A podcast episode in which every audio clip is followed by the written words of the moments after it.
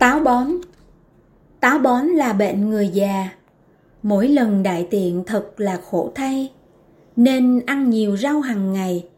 Ngọn lan, cải củ, cải cây ăn nhiều. Thanh long đu đủ chuối tiêu. Bí đao nho đỏ cũng đều cần ăn. Khoai lang khoai tây rất cần.